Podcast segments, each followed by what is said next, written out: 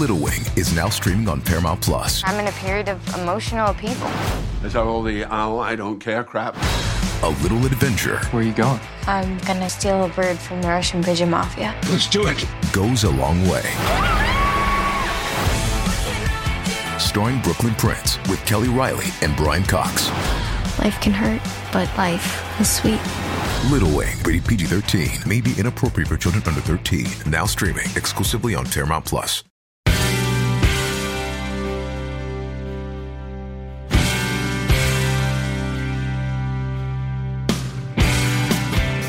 Hello, everyone, and welcome back to the Janice Dean podcast. I'm Janice Dean, and today I'm back with another friend that made the Dean's List.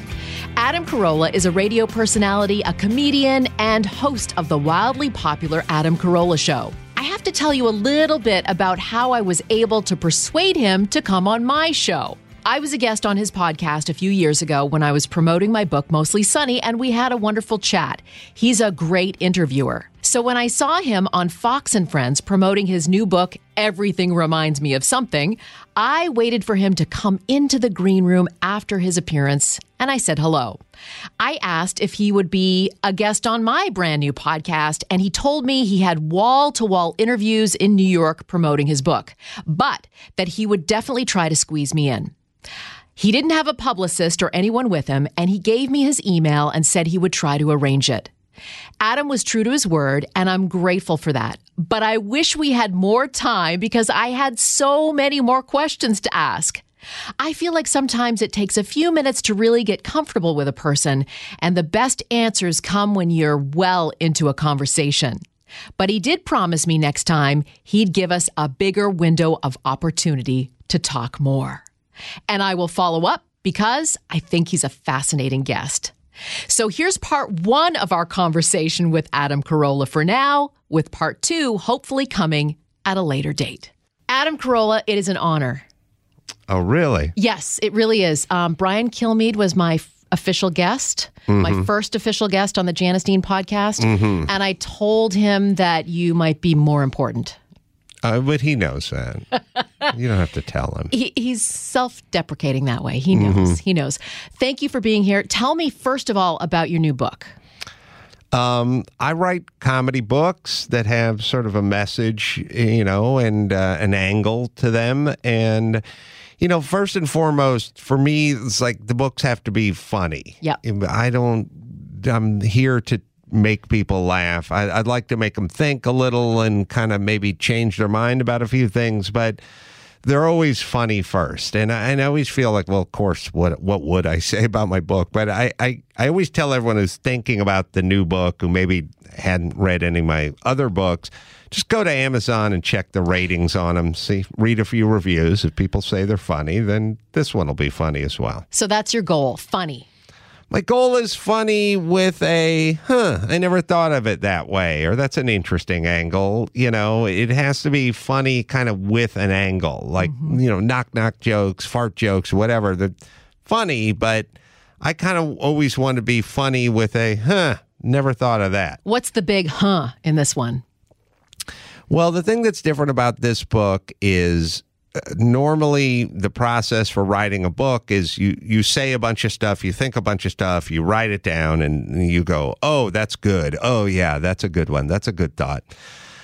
This book was, the questions were generated by either celebrity friends and or just folks that wrote in questions. So for me, it forced me to think of things that were different than I would have normally thought of, because it's the same way when you're having a dinner conversation, you're bloviating and pontificating about all the stuff, and then someone says to you, but have you ever thought why X, Y, or Z? And sometimes when the person you're sitting across is sharp, you go, I never thought of that, and now I have to answer it. Okay. I have to go, no, I never thought that way, and then give an answer. Give me an example. The example that keeps rushing to mind where I was like, was somebody said in this day and age, and I'll paraphrase, but in this day and age of progressive families and couples and everything's equal and the woman works and the man works, or the woman works and the man stays at home, How come when I see people, a couple, riding on a motorcycle, the guy's still the guy in front? Hmm. In 2022, shouldn't it be equal? And I thought, yeah, what is, yeah, because again, you know, there's more women in colleges now and there's more women attorneys than men attorneys and stuff. But why are the guys still hanging onto the handlebars and the women hanging onto the guys' love handles, you know? And I thought, what is that? And I really had to kind of go, I need to come up with why. I mean, I'm not going to go look up data or anything. I just want to know from a sociological standpoint why. Is it a safety thing? It's a safety thing, at least my conclusion, a synopsis was, it's a safety thing in that the progressive couples that are more, you stay home with the kids, fella, and I'll go to work, lady, and you cook, and I'll do the dishes, that those kinds of people are also fear-based people. They're double maskers. There are lots of hand-washing going on. There are lots of, you know, our democracy's hanging from a thread. They're those people. They're scared people. They're fearful people. And those people would never own a motorcycle. Right. The only people who own motorcycles are outliers in the fear department. They're willing to engage in something that's statistically pretty dangerous. Yeah. And if you think that way, then you think in a more traditional way, and thus the guy grabs the handlebars and she grabs the love handle. Wow. What are some of the celebrities that took part in this book? Oh, God, I'm trying to think. I should have written it down. Yeah, you're, you know, Howie Mandel's and your Ray Romanos and, you know, your usual murder's row of celebrity friends. What do you think of celebrities these days? Now, the ones you have in the book, obviously you can have conversations with, and they have a level of non-wokeness. Yeah, well, speaking of that, Alec Baldwin submitted a question too, but it was pre the whole tragedy, and the question was a little edgy, and I just thought... It was some version, again, I didn't do it in the book. I did it in the audio book, but the book was like, oh, this thing just happened. Yeah. I don't know. It's like something like, if you wake up every morning angry, what do you do? Or something like that. That sounds like him. And I was just like, I felt weird after the whole incident with the on-set shooting and everything. So I just deleted it from the pile, but it was discussed in the audio book. Do you like Alec Baldwin? Have you, like, gone to dinner with him? Yeah. Alec Baldwin and I would be, I guess we could consider ourselves friends. Okay. He was a fan of mine from a long time ago, which is just a weird sort of happenstance. He had a driver, and whenever he came to California, he had the same driver and a certain driver to drive him around for the movie. You know, you got the same guy for 4 months, you know, and this guy, this driver, was a huge fan of the radio show I was on, which was Loveline at the time, and he would record it. And so at some point, Baldwin would get in the car for their long drive to the set or wherever that was. And at some point, the guy was like, hey, there's this guy, he's funny, you know, you mind if we, and Baldwin's like, yeah, no, it's whatever, it's your car, you know, and he'd pop it in. But eventually, Baldwin would come down to the car and go like, you got some fresh Carolla? Oh, let's listen to some new tapes. Because he slowly got into it. And then Baldwin became this big fan. I never met him or anything like that. I had no idea. And then one day, 20 some odd years ago, we were on a first class flight from New York to LA. And I remember like sitting up there going, that's Alec Baldwin. He's in, you know, talking to a stewardess, and I saw him in the airport, you know, I was like, that's Alec Baldwin over there. And at some point I, you know, got up to use the bathroom and sort of passed him, and he's like, hey, it's Adam Carolla. And I was like, hey. And he's like, I'm a big fan. And I was like, what, why? You know, and he goes, I'll never forget it. I go, he goes, what are you in New York for? I go, I was doing Howard Stern's show. And he goes, he should do your show. Oh. And I was like, wow. So that was my sort of beginning with Alec Baldwin. Okay. Do you feel bad for him right now? I've always felt a little bit bad for Alec Baldwin, even pre-shooting, because he's a really smart guy.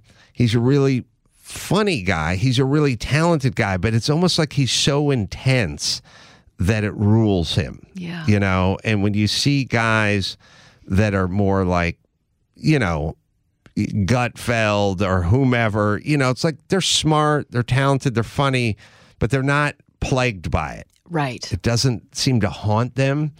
And there are other guys, you know, like Letterman, where it's like they're haunted in a weird way by their own intelligence. Mm-hmm. And, you know, maybe it's just a personality thing. Maybe it's a right versus a left thing. I don't know. But Baldwin has always been sort of saddled with his ability.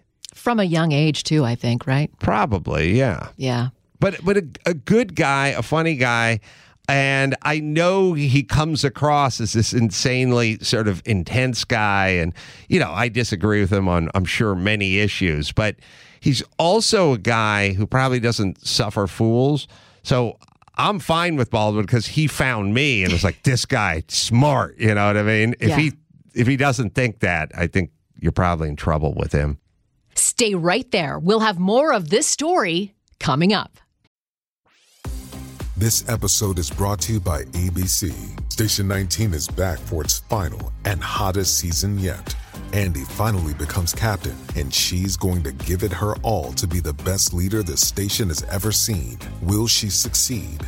Get ready for fiery new romances and high adrenaline rescues. Watch the Station 19 season premiere tonight at a new time, 10/9 Central on ABC, and stream on Hulu. Where are we going down the road with the celebrity thing? I feel like finally people are starting to clue in to the false idol thing. Yeah, I think it started a few years ago with like celebrity endorsements. You know, Oprah gets behind this campaign and so-and-so, Obama, who's a celebrity, you know, endorses this candidate and they lose, you know, and it started at that point to kind of seep into people's mind that maybe getting George Clooney to endorse you or Barbara Streisand to endorse you really didn't move the needle. Right. You know, it's not a watch or bottled water. It's a person, you know, and maybe it doesn't even work for bottled water or watches. I don't know. But, you know, it's a big deal to get George Clooney to endorse or, you know, do a commercial for your coffee maker or your tequila or his tequila or whatever it is. But I don't think it works in politics anymore. Mm-hmm. And in general, they've lost whatever that kind of Wizard of Oz, don't mind the man behind the curtain kind of thing. The curtain got kind of pulled back. Is it social media that helped with that? It's probably that. It's probably them getting way over their skis on way too many issues they know nothing of. You know, and people just stop listening. I find when I know real celebrities' political leanings, it kind of does, you know, open up the curtain a little bit. Mm-hmm. You know, I feel like as soon as you say something political, 50% of the population are not going to like you anymore. Yeah, I mean, I guess. I mean, I feel like there's room for nuance. You could have thoughts about abortion and the border, and, you know, and I think if they're different, I think if you go, feel this way about that, but I feel differently about this other thing, and I'm in lockstep with my party on this, but here's where we differ, then I think people at least understand you're intellectually honest and might tend to listen to you more. Yeah. And you engage in that kind of dialogue on your podcast, right? That's what you like to do. I talk to everyone about everything, you know, whatever they're interested in. I try to make it interesting to the audience, and I'm interested in comedy. I'm interested in the thought process and kind of the human process as well. And I get to talk to people from all different shapes and walks of life and forms, and, you know, with crazy different backgrounds. And it's not all just comics or celebrities, and so I get to see a perspective of people who are coming from many different directions. What do you think of when you think of a favorite show? Like, oh, that one was good. That one's going to do well. Of my podcast? Yeah.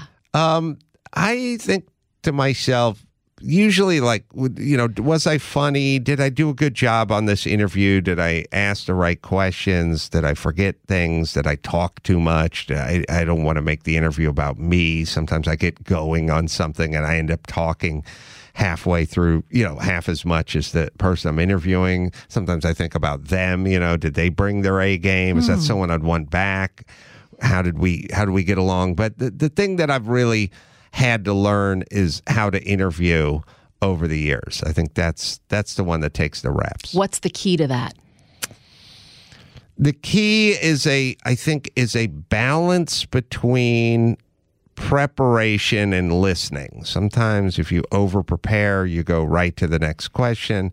Sometimes if you under prepare, you won't know certain things, like they may have a love of fill in the blank and you may have a love of that, but you didn't know it, so you couldn't talk about your mutual love.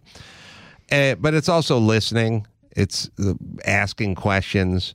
You know, it's really listening, as tried as that sounds, is really the best you can do in an interview. So when someone says something, you go, well, tell me about that, not moving on to the next thing. Because people just drop things out there, and then if you're too busy with your steno pad, you'll gloss right over it. Mm-hmm. You know, so it's listening. You still love comedy. You still love performing. Yeah, I mean, it's weird. I don't admit that I love anything other than cars and mechanical stuff and building, but it's a good way to make a living. It comes pretty easily to me, so I don't have to struggle with it that hard. And it's nice making a living doing what you want to do, or more importantly, not doing something you don't want to do, which is what I did for many years. And I don't really get the adulation or, you know, you're live when that audience, you know, a lot of comedians like nothing better than the audience laughing. I'm not one of those guys. I'm like, you go up there, you make people laugh. That's your job. It's not nothing better. It's like working in a refrigerator factory and go, there's nothing better than when I put one of those doors on one of those Frigidaire's. Like, no, that's your job, dummy. Go up, make people laugh, and then make money to fuel your passions, which for me is very mechanical things. You like the cars. Cars, building, architecture, tools, you know, that kind of stuff. How'd you do during the pandemic? I was fine. I didn't pay any attention to it. You didn't? No. But you were in California. You kind of had to play by the rules. I didn't wear masks, and I didn't wash my hands, and I didn't do anything. I just traveled and did shows where I could do shows. Where you could do it. Yeah. You knew early on that with the lockdowns and the masks were just out of control? I knew early on that they were lying to us about certain aspects of it. For me, it was age. So I tapped in probably about 10 days in, because I was listening to a podcast where I was talking about it. I kept saying, how come they're not giving us ages? They keep telling us people died. You know, somebody died in Vernon or Arleta. But they would always go, an 81-year-old man died, or a 26-year-old woman died in a plane crash, or a 31-year-old man died on a motorcycle. Wow. And they weren't giving...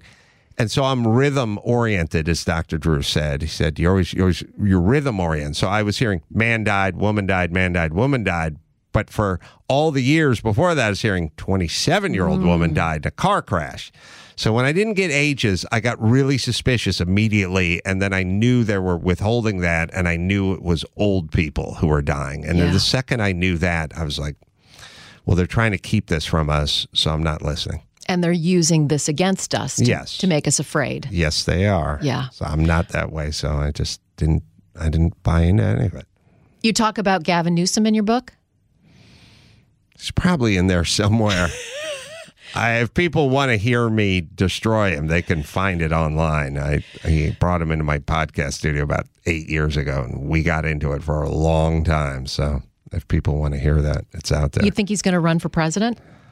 I'm assuming he's running for president because he's saying he's not running for president. And he's a huge lying dope. So whatever he says, I just assume, yeah. So you live in California. Do you have plans to still live there? Or would you like to live elsewhere? I would like to live elsewhere. So as soon as my kids graduate from high school, I think I'm on the road. What's your relationship with your kids? Like, how? What do you do together? My boy and my daughter are very different. My daughter likes going to the beach and hanging out. We do that. My boy likes going to movies and taking walks and that kind of stuff. So they're just whatever they want to do. Whenever I'm around, you know, we'll do it. It's basically my policy. And I'll take my son with me racing if I do a car race or something like that. Yeah. How'd you meet your wife? I was on the radio and I was doing something with Jimmy and it was a Jimmy thing many years ago on the radio, and she showed up at the event. That's how it happened. Yes. And then what happened? And then it turned out that she worked for the syndicator or a production house or something of a TV pilot I just shot, and I'd never seen the pilot. And so I asked her if I could see the pilot. You know how these things work. Okay. Is she your biggest critic? Do you run jokes by her? No, never. I don't run jokes by anybody. You don't? No. You just know they're funny. Or they're not, but I know I'm better at them than everyone else is around me. So right. I don't really, it's not, I've just never found it to be helpful. Is there a science to being funny? No, I think it's you're funny like you're athletic, and then you can work at it like a sport. You think you can? Really? So someone who's not funny, you think can become funny? They could work at it, but they could never be as funny as someone who is athletic who worked at that sport. Okay. That's so when did you grow up knowing you were funny? No, I mean, I thought I was funny, but I didn't have anyone around me who thought I was funny. I think you're funny. Who do you think is funny? Oh, well, I did Gutfeld yesterday. He's funny. Of course, Jimmy Kimmel's funny. Alec Baldwin's funny. There's a lot of really talented, funny comedians, actors, and everything out there. What do you think of, you don't want to be censored, obviously. Are we going to get the pendulum swinging in the other direction? I think it's starting to move that direction, and we're kind of getting there, and we're not there yet, but we're going, and then there's still going to be groups going harder the wrong direction, but I think we're getting there. So you're a hopeful guy? I don't care guy. I do what I do. If you guys want to argue about nothing or double mask or not hike on a horse trail because the governor told you not to, you do it and have fun with your pitiful life. What about goals? What are your goals? Well, my goal is to wrap up this podcast pretty soon. I know he gave me 15 minutes. We went past, and I appreciate that. I would stay for an hour and a half. It's like I have cars waiting. Okay. I'm going downtown. It's like a crazed schedule. Okay. So my goal is to leave. Other than that, nothing comes to mind. One more question. Did you find a good Chinese place to eat? Oh, do not get me started, Janice. Oh, no. Do not get me started. It didn't happen? It did not happen. I'm really sorry about that. Thank you. How about the next time you come, I'll take you to my place? Please. I like it. Thank you, sir. Thank you. And now, one more Dean's List before we go. I wanted to tell you a story about my son, Theodore. A couple of weeks ago, I was driving to the mall with my youngest son, Theodore. There was a man standing on a patch of grass as traffic was coming in and out from both directions. He was holding a sign that said, "Please help, I'm homeless and hungry." We had the green light and there were cars in back of me, so I didn't stop. It would have caused a big backup, and all I could think of was the honking of angry motorists behind me. I saw the man, of course, and I felt bad, but I was concentrating on heading to our destination without getting into an accident. Theodore immediately said to me, "Mom, that man is hungry. We have to do something." I told him, "Buddy, I'm sure he's going to be okay. Someone will give him money today, and he'll go get something to eat." But that didn't satisfy my son. As we walked through the mall, he kept asking me if we could get the man something to eat. I agreed, and I said we would buy lunch and then add something extra in case we see him again. We ordered our meal, And Theodore reminded me we had to get a sandwich for the poor man on the road. And so we did. When we were in our car heading home, Theodore kept looking out the window and asking when we might see the man. It was raining, and I said maybe he went inside somewhere to get dry. Just as we were about to exit the mall parking lot, Theodore spotted the man he had been worried about for hours. But he was on the other side of the highway, and I said that it would be a little difficult for me to do a U-turn and turn around. And then my boy, in the sternest of voices, said, "Mom, you have to do this. You can do this. We have to give the man his sandwich." I realized in that moment that he was right. It was too easy to just continue to go home and forget about that hungry man with the sign. And so I spent the extra 10 minutes to drive around to where we spotted him. I knew if we didn't do this, my boy would never forgive me. As we approached the man with his sign, I rolled down my window and I gave him the extra sandwich we had bought at the restaurant with some added cash I had with me in my wallet. The man took the food and said, "God bless you, ma'am." And then we pulled away. I looked at my son in the back of the car through the rearview mirror. He was smiling, and I told him he was right. He was right that we needed to do something kind for the hungry man at the side of the road. I thanked my son for being kind and so good-hearted. I was so proud of him at that moment. As we drove home, the sun came out, and Theodore said, "That's God's way of thanking us."